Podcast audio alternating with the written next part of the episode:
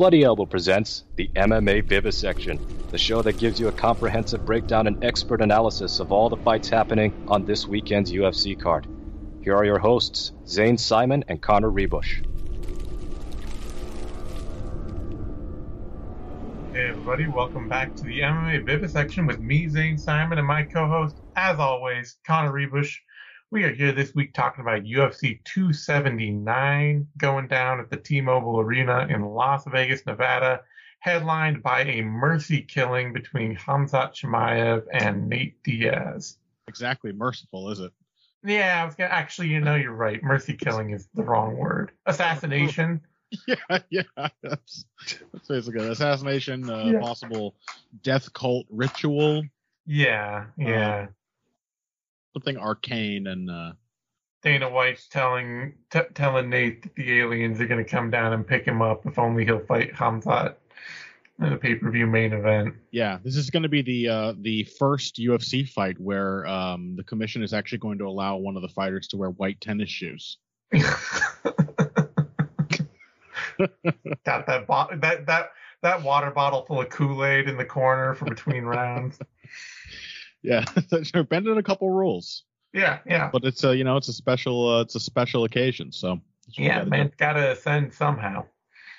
I now as I've looked at this card, it, it occurred to me. I mean, context is everything. Yeah, if this was a fight night card, I think Oh, it would appear it would appear quite solid. it would be a badass fight night. Card. It's a really solid fight night lineup. As a pay per view, Man, it sucks. it's terrible, it is it's- really terrible. atrocious. There is the main event means nothing. It is the most predictable main event possibly ever. Yeah, Um, and then like half the other fights that like sort of seem interesting at first, there's like some depressing contextual detail about them. Um, there there is just like nothing holding up this card really. Yeah, this, this is, you know, I know people get on us sometimes for being honest and Yeah. upfront about our feelings about fight cards and just being, you know, there's this whole section of fandom. It's like, how can you judge something before you it even happens? And it's just like, I'm sorry, but that's how you live your entire life. Yeah, You no know? shit, no shit. Somebody It's- hands you a plate of shit and a plate of tacos. And it's like, which one do you want to eat? And you're like, well, I haven't tried the shit yet. I don't know. Yeah, You I know, better I better make sure I've sampled that experience. Yeah, like we and and I'm not saying we can't be wrong. Cards that we think are going to be bad turn out great. Cards that we think are going to be great turn out bad. But No, You know, that's the the, whole- thing. I I think this will be a an entertaining night of fights. yeah, yeah, It, it'll almost certainly it's be just fun. Exactly. It's how do you how do you get up for it? That's the problem. Yeah. That's what it lacks that you kind of demand of a pay-per-view card. Yeah, there is not one fight on this card that will get any of the fighters on it closer to title Anything. contention. Yeah, Yeah. closer to anything. Like even the main event does not change No. one iota the proximity for Khamzat Chimaev to the welterweight title. There's always two things to evaluate at cards. How fun are they going to be to watch? And if that's your top priority, then kudos to you. Pay $75 to uh to enjoy what again I'm sure will be a fun night of fights. Sure. And then the other consideration is what does it mean? And unfortunately, you could delete this card, and next next Sunday, the situation in all the divisions will be exactly the same. Yeah. And it's one of those things too where like, you know, it, you especially have to ask that for pay-per-views because Yeah. If you're looking, you know, if you're like, oh well, if it's gonna be a fun night of fights, I want to pay for it. But like, then the UFC puts on plenty of fun nights of fights that are meaningless for free. Exactly. So what delineates the what delineates the quality of the product that makes one worth seventy five dollars, Yeah. and the other one worth nothing? if you uh, steal all the pay-per-views, then like you you you know you're fine. You're set. Yeah. Yeah. This is uh this is pretty good. I only steal half the pay-per-views, so I still retain enough honesty to complain. Yes, that's right.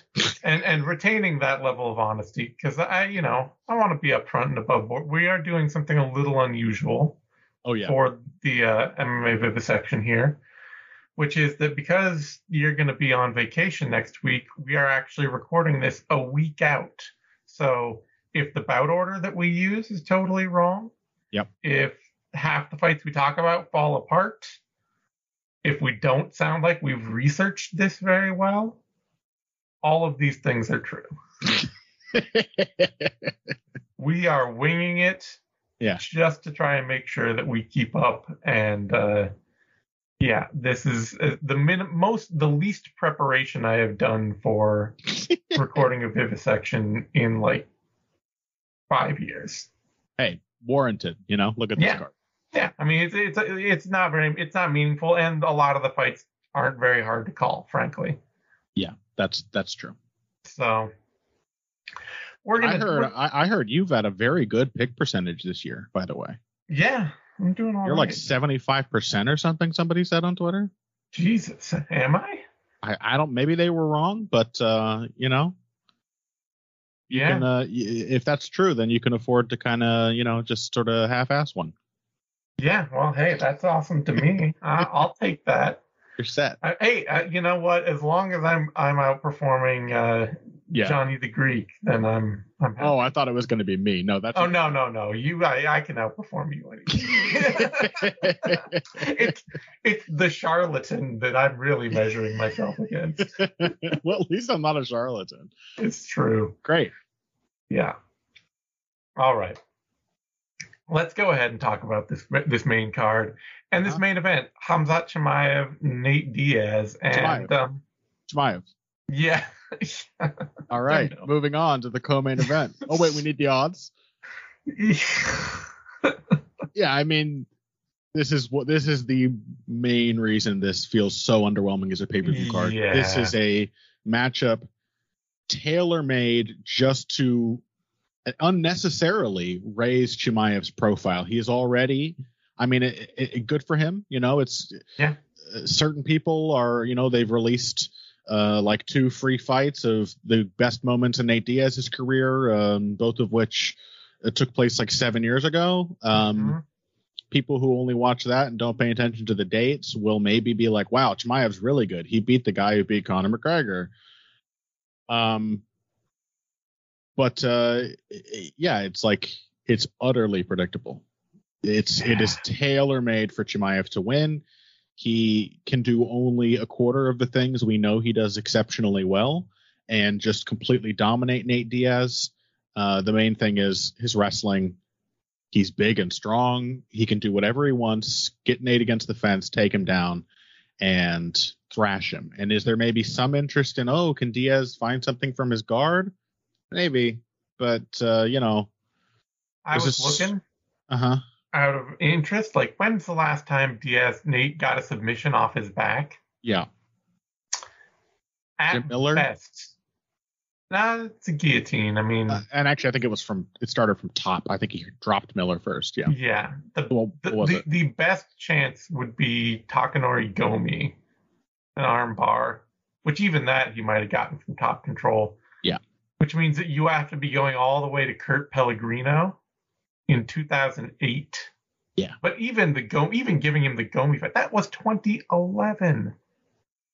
That was 11 years ago. Meanwhile, it far more recent are performances like against Ben Henderson, against RDA, um, where people have taken him down and just sliced him to pieces. Yeah, I was in the building for the Ben Henderson fight. Oh, I great fight. remember it. Yeah, and it was a it was a proof of concept masterclass that if you just get on top of Nate Diaz and stay safe and do do work, and Yep. keep your your you know your top control relatively tight, you didn't have any answers. And I bet Yeah. Chimaev can do it without even having to uh to do the splits. Yeah, like it's you know people are like, oh, you know, there's a chance Chima- Diaz could like rally late fr- from what? Like Yeah. if if Chimaev gets on top of him and is in his guard or in half guard for two or three rounds, Mhm. what what kind of rally are you expecting Diaz to have? Yeah, like is there like a, a, a tiny to the point of insignificance uh chance that Chimaev like gets tired from beating Nate up and something happens in the fifth? Maybe. But Maybe. it's far more likely that he just finishes Nate before it ever goes that far. Yeah, I mean, at this point, Gilbert Gilbert Burns is a much more decorated grappler Oh yeah. than Nate Diaz, Oh yeah. And much, you know, faster and and more powerful, and Yeah. has had much better results much more recently. Has been a more competitive fighter much more recently. yeah. I mean if Chimaev approaches this like over cautiously, like could it be interesting to see him deal with Nate's boxing skill and reach? Maybe. Maybe five years ago. Yeah, but literally at any moment he can first of all crush him with a powerful series of kicks or just walk through. And I mean we more than saw that in the in the Burns fight that like Chimaev is incredibly tough. Um and he, he he has to know that he can just walk through anything if it means um getting this fight to a wrestling situation. So He's just way faster than Nate too. he's Like, way faster he's way more powerful he's he- Yeah. it is l- literally unnecessary that's the word to describe this matchup Yeah. It would be a miracle. It would be a miracle comeback for Nate, or like a miracle upset yeah for I Diaz to win this fight. Really. gi- given given this these circumstances and how we're describing them i mean that is certainly a way to set up the greatest comeback of all time it would be unbelievable but uh, it would be so unbelievable because uh, i just don't believe it yeah. it ain't gonna happen Let me see. I'm trying to find the odds for this. They're not on the UFC 279 uh, best fight odds. They don't want to they, they don't want to give the game away they're hoping to go, they can they can hook a few suckers into thinking this is a real fight They've got they've got him down here in the other bouts section of future events. and Chimaev opened at minus 1100 and he's currently out at a minus 1186. Yeah. With Diaz at plus 775, opening at plus 775, currently at plus 697. and a rare situation where extremely lopsided odds still do not feel inaccurate Yeah, like we just saw uh Chimaev like hanging out on top of Gilbert Burns and just beating him up, you know? Yep. It just doesn't it doesn't feel like a and we know that like Nate's not hard to take down. He's never been hard to take down. No.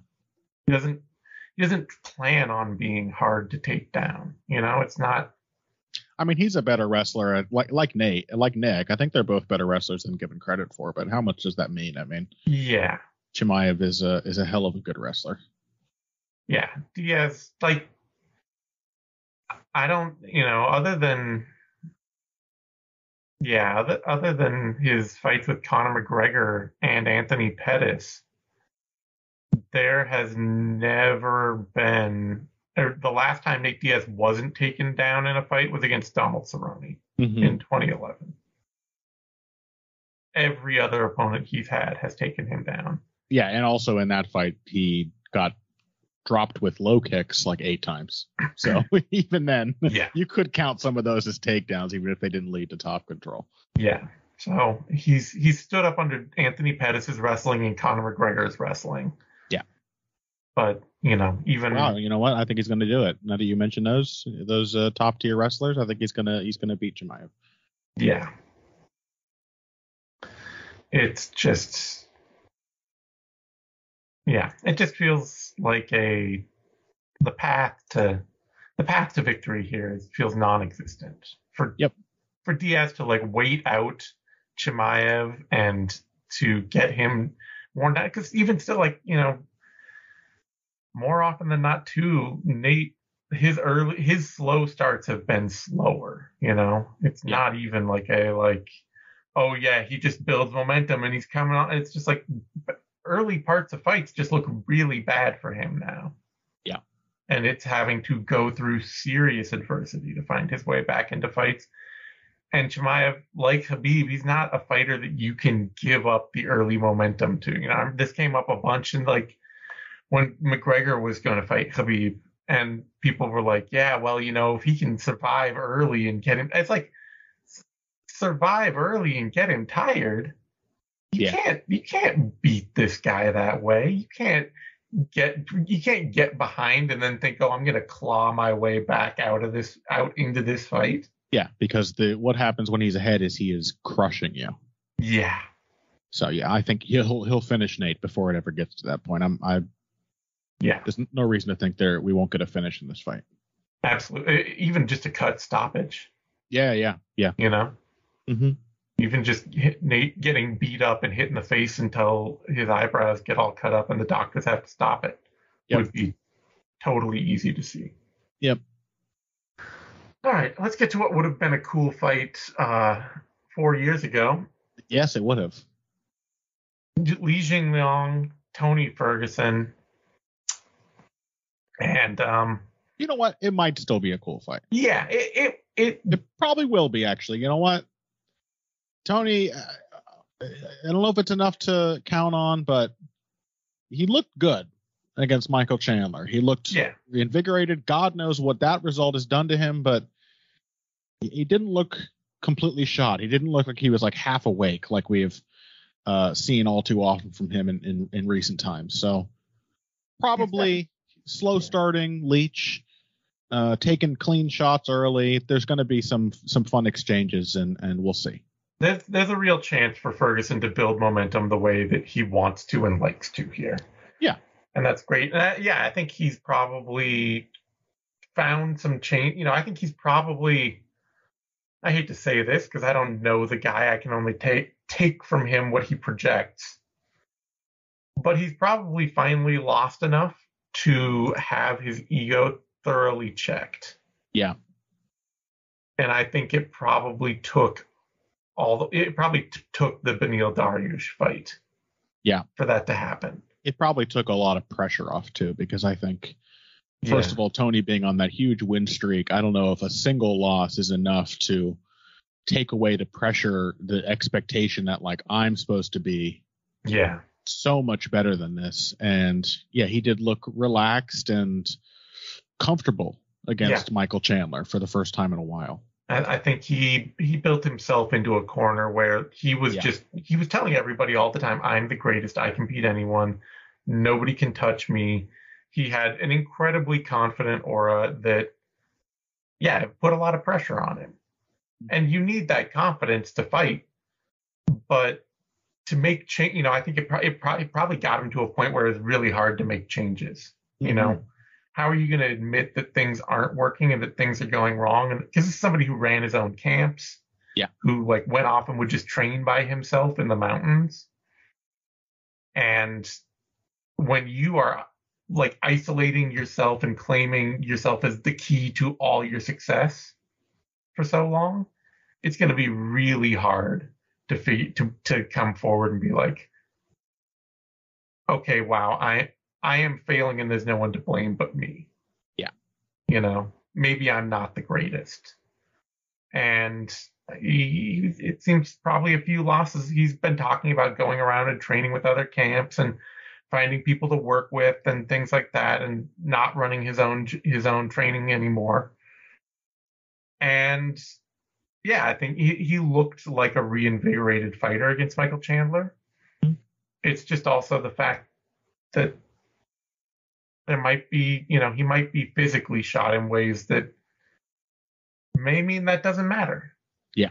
Doesn't matter that he's reinvigorated. It doesn't matter that he's found the, you know, the zest again to go out and be the guy he used to be because physically he can't be. He can't take the shots he used to take because there's never been a point in Tony Ferguson's career where he was not reliant on how incredibly tough he was. Absolutely. Yeah. And I think it does it it does or at least could, because who knows if that was just a last hurrah, but it, it, it does comprise a significant improvement that like Yeah. Tony being visibly more relaxed and comfortable.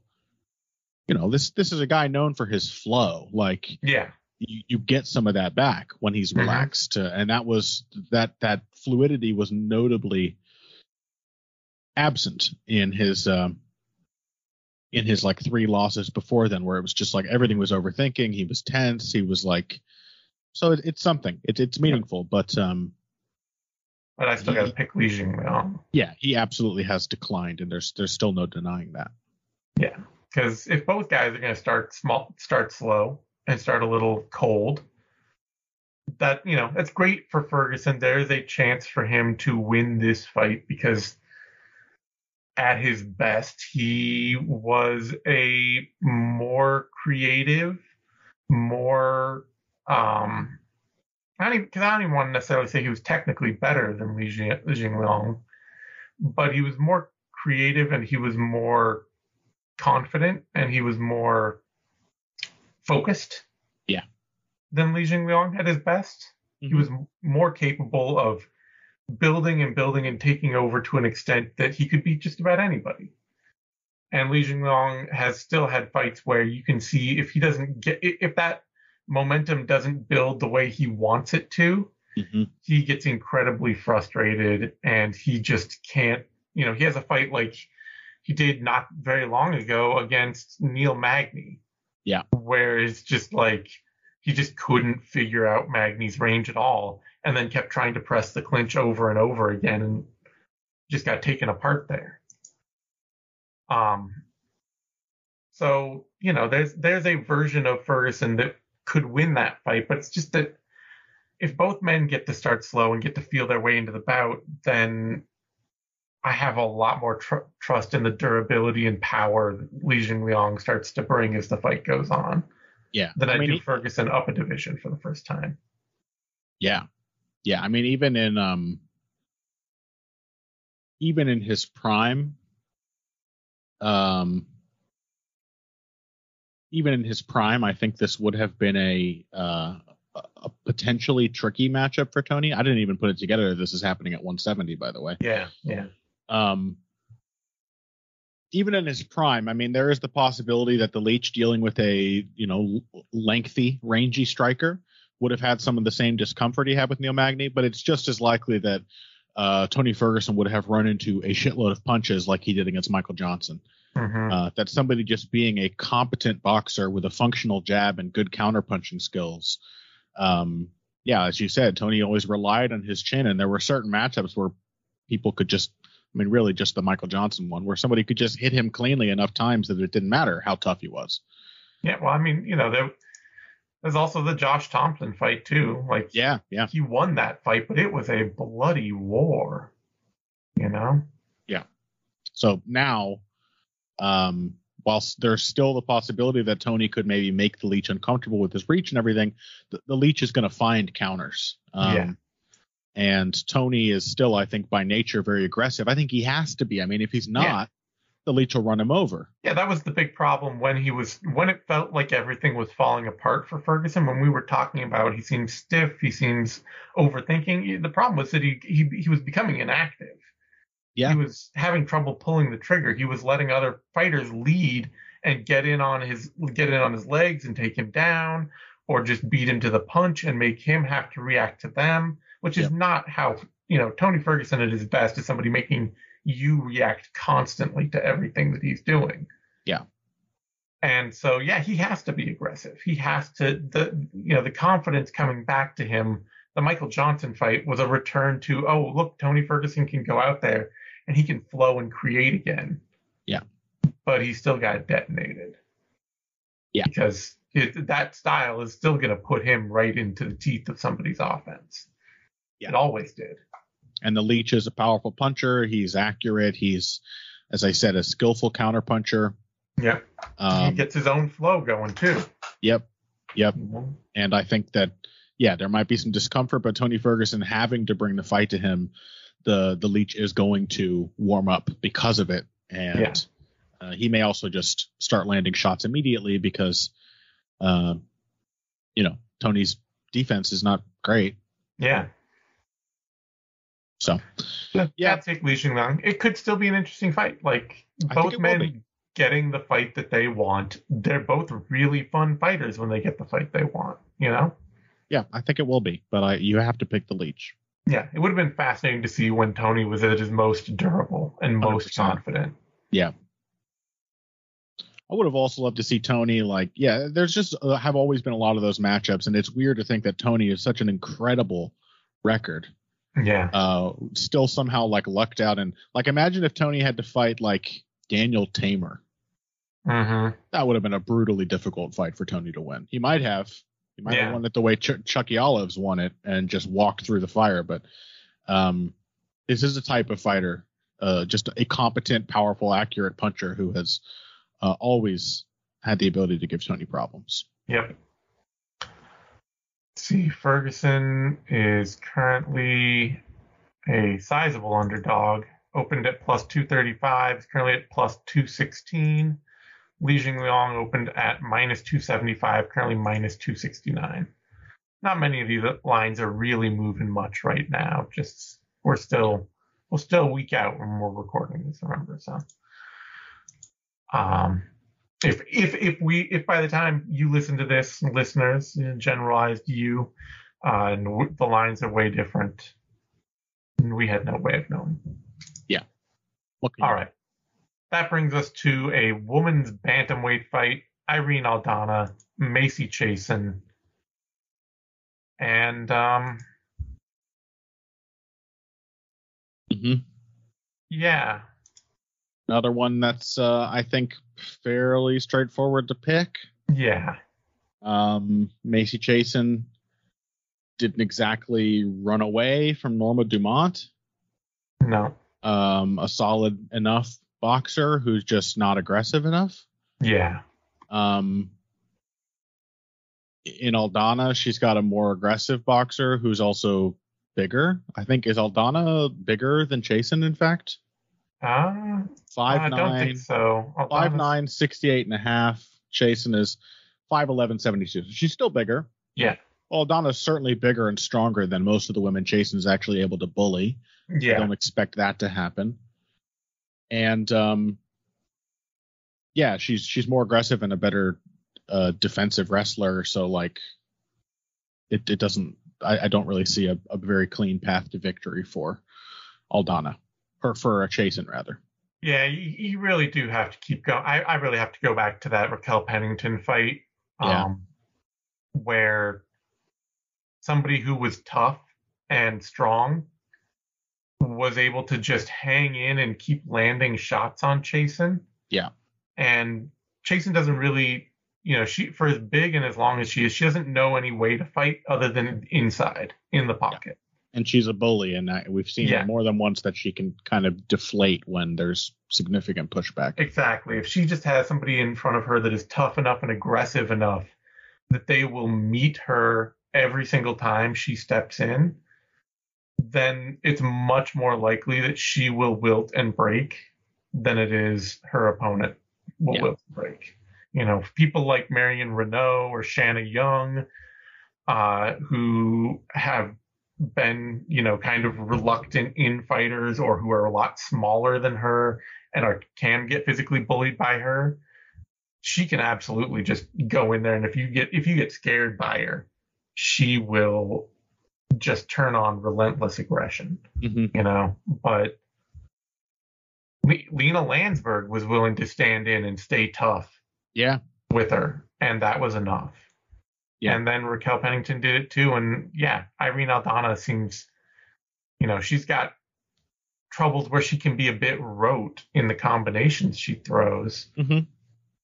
Um, and she can take pictures a bit, but if but that's not something that like Pennington is ever, or not something I mean that Chiasson's ever really been able to take advantage of. no, and I think she she has also been improving on that front. Yeah, she She's has. getting more comfortable in the pocket, becoming a little more of a of a sharpshooter, like um, picking her shots a little better. Mm-hmm. Um, and yeah, I mean, maybe there's something in the fact that Holly Holm was able to grind on her a bit, but that was part of a of a broader game plan. Yeah, and Holm is like she is the most rugged, Yeah. most hard nosed, consistent grinder out there. She is not somebody that you can break by being as tough as she is inside. You know, Holm, you can maybe eke out a split decision because she won't do enough. Yeah. But she will act absolutely not go away. Yeah, and even then, it's not like she was able to spend the majority of the fight controlling Aldana. She still, Yeah.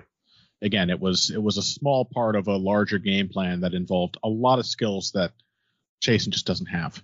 Yeah, there's also just a lot of that showed off that you know Aldana didn't have the tracking footwork for somebody willing to slide Yeah. away and circle out Yeah. and things like that. And Chiasson's just not going to do that. Nope. She doesn't have the striking skill or even really the wrestling skills. She's again, No. she's just if she's bigger than you, she might just kind of swamp you. But uh, Mhm. pretty straight. Yet another pretty straightforward pick for uh, Yeah. what I assume is the sizable favorite. Yeah, it seems it seems very much like an Aldana fight, and uh, Aldana is the favorite, although not not as much as I would have thought. Honestly, opened at minus one fifty six, is currently minus one eighty four, so that line is getting wider. Yeah. Chiasson opened at plus one thirty six and is currently up at plus one fifty. I would expect that to just keep getting wider. It really Yeah. doesn't feel like, you know, I mean, Chiasson too, because she's really all about bullying and getting inside and trying to uh, overwhelm people with her her strength and her size. Mm. She's, you know, she hasn't really been much of a knockout artist either for somebody who's got the power, Yeah. and uh, the snap that she can deliver on some of her strikes because she just doesn't she doesn't prioritize clean striking No.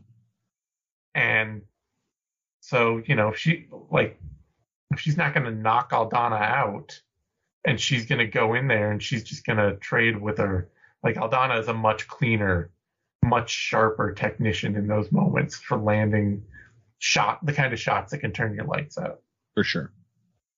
so I would not be at all surprised by a Irene Aldana TKO or KO at some point Mm-hmm. All right, that brings us to a light heavyweight bout. I think. Now this this one is sick. yeah, yeah, light heavyweight It's, bout. it's stupid.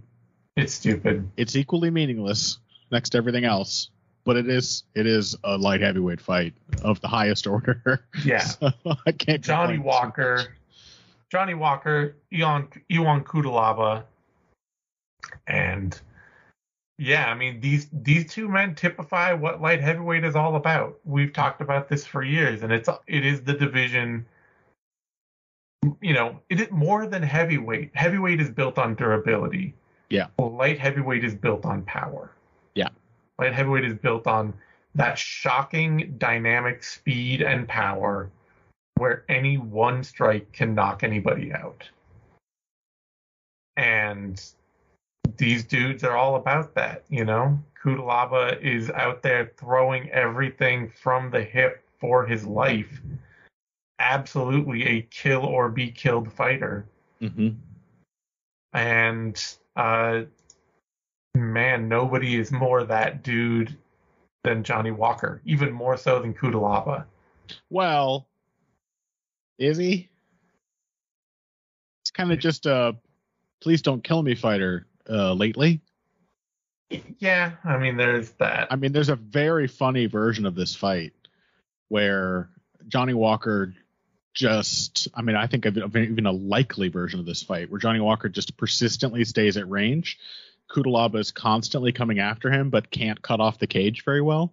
Oh, And Johnny Walker has to keep moving so he can't get off many strikes. and we just, yeah. we, we we could be in for a a uh, a modern day um oh what's the name I'm blanking on you know the guy who ran around Oh, Kalib Starnes. Kalib Starnes, yeah. I mean, I still I feel for Kalib because oh a fight we watched on the Depressed Us which wasn't Yeah. nearly as bad as we remembered Starnes was- actually made a decent account of himself despite the running it was it was it was the climate of MMA at the time was very much a just bleed bro or Oh, just yeah. you know just let me bang bro- just just bleed fighters were it was all about stand you know pride stand right in the middle and trade as many wild shots as possible Yeah. and then Kalib Starnes I know he even ballooned he even ended up at like heavyweight eventually but he was also just clearly like he was a welterweight fighting a large middleweight. Yeah. Nate Quarry was just clearly a way huger dude. Yeah. out there. I feel for Kalib a little because Yeah, yeah. And nowadays, people are fans even are much more likely to to be of the opinion like, well, why couldn't Nate catch him? yeah, yeah, It's on it's on you, dude. yeah. It was, it was honestly, it's honestly one of those things where like I feel for the guy because he got a bum rap out of something that would look, it would feel a lot different if that fight were booked to, if that fight happened today. Yeah. fan reaction would be a lot different to it. Yeah, he was also a pioneer. I mean, that is still a primary way of uh, escaping a pressuring fighter is to uh, turn your back and jog along the fence. Alexander Gustafsson saw it. He was That's right. inspired. That's He beat Glover Teixeira that way. That's right. Kalib Starnes um, walked so that Gustafsson could run away. All right. So I I will admit you have you have raised the specter for me that this would be a terrible fight. that Johnny Walker is shook.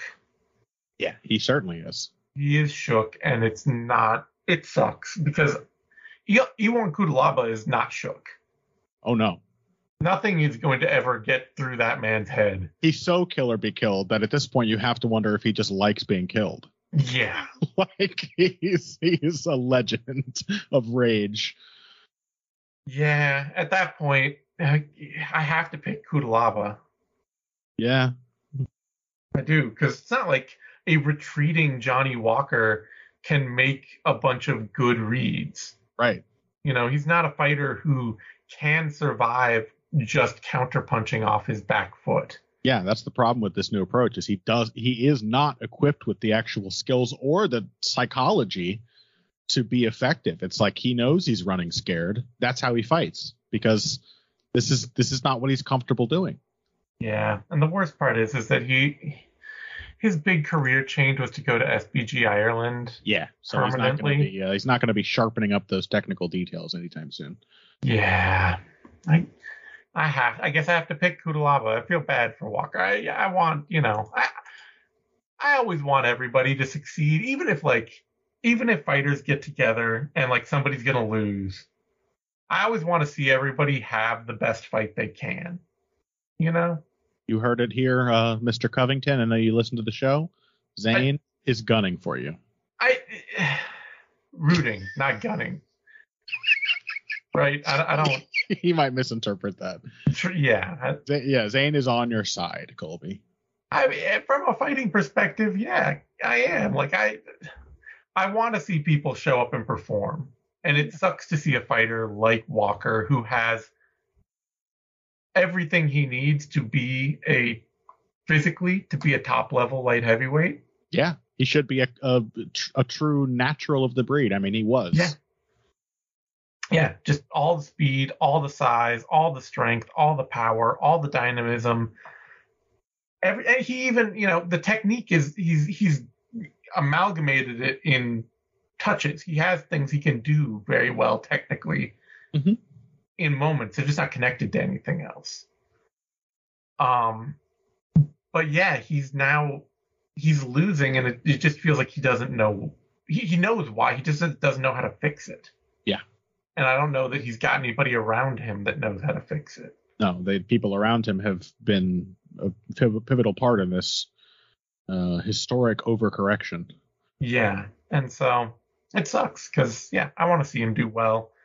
And I don't, I, I have to, when I think about it a little more, I have to pick Ion Cutelaba here. Yeah. Yeah, I mean, who knows? This could be again. Cutelaba is not good at like cutting off the cage or really being a pressure fighter if you're committed to staying away. So if this he's is a the headhunter. He really make he he you know exactly what fight he's looking to have with you. There are opportunities for Walker to be, Yeah. you know, he's going to see a lot of the same stuff over if and this, over again. I mean, if this is the fight where Walker turns that corner, he's at the very least you can say so far he's been committed to this new style, and it it it's certainly possible. It could be one of those things where, um, it just isn't working yet, but it's gonna. Like he he's Mhm. maybe he's if he sticks at it long enough, even if he keeps losing, he's bound to figure some things out. And if this is the fight where he uh he learns how to actually put together a winning striking approach without having to press forward the whole time, then Cutelaba is ripe to lose that kind of decision or to get Mhm. finished even just running forward into strikes. I mean, uh, like didn't Jared Cannonier like outbox Cutelaba? Mm-hmm. Um, And Magomed Ankalaev just absolutely course, ripped Ankalaev. him to shreds as Yeah, he came forward on the front foot. it's and um, one of my favorite performances of a, of a, a complete a fighter who fell apart soon after. But of course, um, uh, yeah, Cirkunov, Misha Cirkunov also uh, just handily outboxed Cutelaba. Uh, Yeah. from range, so it's possible, but I have yet to see Walker do it. I, I have yet to have any reason to think that he's actually capable of doing it. He looks incredibly uncomfortable whenever he tries, and so you just got to assume um, that uh, Cutelaba is going to keep him on the back foot, and at least, I mean, this may be a fight which is honestly decided by effective aggression, Yeah. because at least he's going you, you can trust Cutelaba to come running in looking for a fight the whole time. Mm-hmm. Let's see. Walker is the underdog here. Opened at plus 155, currently at plus 154. Cutelaba opened at minus 180, currently minus 186. So a reasonable favorite, not a huge, because there's also always with that with both men, there's a chance, you know, Cutelaba could be doing great running in and instigating the fight and making things tough on Walker, and Walker could just step forward once with a flying knee Mhm. and knock him out. Mhm. Could happen anytime. So not an, a fight that should get that wide. No. It's it's gonna be it's gonna be close and indecisive. That's my feeling. Yeah. All right. That brings us to a, a really fantastic uh, welterweight, now catchweight bout. Not actually sure what the reasoning here is for the catchweight. Um, Yeah. maybe this fight got moved off another card. Let me see. Was this supposed to be? No, it's not listed on Tapology having been booked for another date, but it's uh, taking place at 180 pounds. Apparently, I got no problem with that. Sure. Fine. Kevin Holland, Daniel Rodriguez, and uh, Maybe maybe Kevin's back on the blunts and the talkies. You know. that's right. You know, we know he uh, he uh, he likes to he likes to blaze, not just trails. You know. That's right. Um, good fight. I mean, this is the best Yeah. fight on the card, Yeah. right? It, it it just is. Like it's it's the one that comes the closest to meaning something. hmm Um, it Either looks- guy will probably be ranked after this. I don't know if Holland's ranked right now. I don't Right. think so. but these are two solid um solid fighters we're going to get some really fun boxing exchanges and um yeah it's, it's going to be both fun and relatively meaningful so i'm, I'm into it uh, Mhm. i wish it was like the main event of a fight night card with all these other fights underneath it including Chimaev Diaz. Yeah. that that would be great. Um, yeah, it's not it's not entirely an easy one to figure out, chiefly because I'm still not sure I understand Kevin Holland at welterweight. Yeah, that's true. The the thing is, is I've yet to see him in this division actually show the quality boxing that he showed uh, so often at 185. Hmm Um, even then, it was inconsistent. Holland is Yeah. just an amazingly inconsistent fighter, but I've I've yet to see um, anything resembling the defense, the jabbing, the combinations that I sort of really appreciated him for. Instead, he's been much more of a bully. Mm-hmm. He looks powerful at 170. Yeah. Um, and he looks like he feels powerful, and he's just going in there and just decking people in a way that he never did before. Yeah. Um,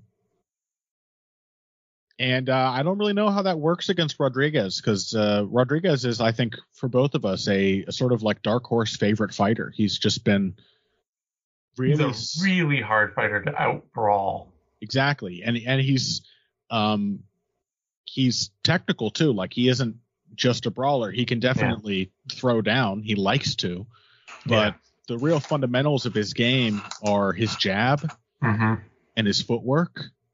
Um, which is a great example of what good footwork looks like because most people who expect like Frankie Edgar zipping around, hmm I think would look at Rodriguez and say his footwork isn't impressive. But the thing is, is that he's constantly putting himself in the right position. He's Yeah. always adjusting his feet. He's not giving away angles. He's um, constantly adjusting and looking to line up his shots without exposing himself. And he's a solid, very solid counterpuncher, really comfortable in the pocket. Yeah. Um, so there are going to be boundless opportunities for Rodriguez to absolutely nail Kevin Holland if the approach he brings into this fight is similar to what he's shown in other recent fights. Um, Yeah. Just running in with his chin up, um, swinging bombs. It's just as likely he hurts Rodriguez, who has been hurt before hmm um, seems to recover exceptionally well and keeps an incredibly cool head. But um, yeah, there's every possibility that Kevin can shock him, especially early. Uh, I think I'm going to go with D Rod though. I think I. I, I've yet to, the one thing I've yet to see out of Kevin Holland in this division or the one before is consistency. Yeah. that like whatever approach he settles on, it is um even that approach, even even the best ones don't actually tend to like last for the whole fight. hmm That he either gets tired or he just sort of loses focus. Um, whatever the reason, Kevin Holland is a very inconsistent fighter at the best of times. And uh, so long as he doesn't finish Rodriguez, um, then Rodriguez is exactly the opposite. He's an incredibly consistent, competent fighter who, uh, despite being hurt at times in the past, has always worked his way into a fight more and more the longer it's gone on. hmm So I yeah, I got to take Rodriguez for just being the steadier, um, more consistently like crafty, skilled boxer. Yeah, that, there is a note of caution for me though with with Rodriguez, and Yeah. we talked about this on uh, for the UFC Paris card with a couple fighters. Um, I'm trying to remember who exactly it came up with uh, for, but uh, that just boxing Yeah. Makes fights very difficult. Um, Well, Rodriguez is a solid kicker. It's not his A game, it's but it's not his a it's not a significant part of no, his game. he's a good low kicker, and he will sneak in a very tricky high kick when people are really getting a read on the left hand. But yeah, it's not. Uh, he he certainly is primarily a boxer. Yeah. And when you when you limit yourself like that, you just make fights tougher on yourself. I think it was Figlock we were talking about on Yeah. uh, last week and how I you know this I have a distrust of it and Khalid Taha Uh-huh. too. And that was like one of the things I think that became like a big factor of why Rodriguez, even though he statistically should have won the fight, why he lost to Nicolas Dalby. Yeah. You know, he outlanded Dalby in every round, Mhm. but Dalby was able to create opportunities and create offense that it, it, it he was able to find more targets in a way that the judges. I, I mean, even looking looking at the statistics, Rodriguez went just as much to the leg and the body, legs and body, as he did to the head. Um, but it's still, I don't know. It's just, it's one of those things that I think of with him. Is that like Mhm. he gets a little tracked in as a headhunter, and fighters can find ways to take the fight to him in other ways Yeah. around that offense. And he's and he needs to be consistent technically because he's not Yeah. like super fast. Yeah. Uh, he he's in fact a, a little cumbersome at times. Mm-hmm. Um, so yeah, the the the even though there is a lot of variation and subtlety in his boxing, it can ultimately still feel a little predictable. And Kevin Holland is not that guy. Like, if there's anything to be said about Kevin Holland, he's absolutely not that guy. He, Especially he- not lately. Yeah, he will take this fight to Rodriguez in a variety of ways. He will Yeah. clinch up with him. He will look for takedowns. He'll look to scramble and find submissions. He'll look to land big shots. You know, it'll be he'll make the fight messy. And that'll probably give him pretty good ways into this to make it, you know, to to get rounds. And Yeah. to over three rounds, you know, if we're talking like D Rod has one really good round, maybe Holland puts him on the fence for a round and just kind of, you know, outlands him in the clinch or gets a takedown or something. Yeah.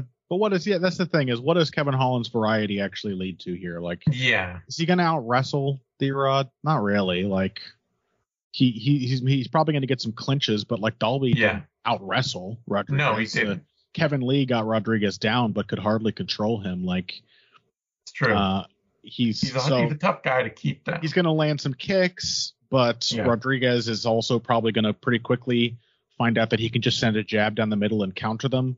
Like I, it, it's still difficult to see if unpredictability is itself a a path to victory when there there really are when Kevin is being aggressive, just a lot of holes for Sure. a, good, a good counterpuncher to take advantage of. yeah. I see what I'll- you're saying, but I, I still, I, yeah, I just think this is like I, I watched that Tim Means fight of Rodriguez. and I'm like, man, this guy's sharp in the pocket. you pressure really him, and you're Yeah. you're rangy and tricky, and still, it's like he's going to keep his jab in your face and look to set you up for shots. And every time you overcommit, he's going to punish you. Yeah, I I'll go with you. I'll, I'll ride with you on this, and I'll I'll take D Rod. I there just has a, like I there's some vague feeling of like a mid career Bobby Green for me with him, Yeah. Mm-hmm. where it's just like his opponents can seem to find ways to to dictate fights with him in ways that even if he should clearly be winning, judges might look at it and be like, yeah, did he really win that? I don't know. Maybe his opponent did. Yeah. There's not a lot of strategic like flexibility to Yeah. to his style.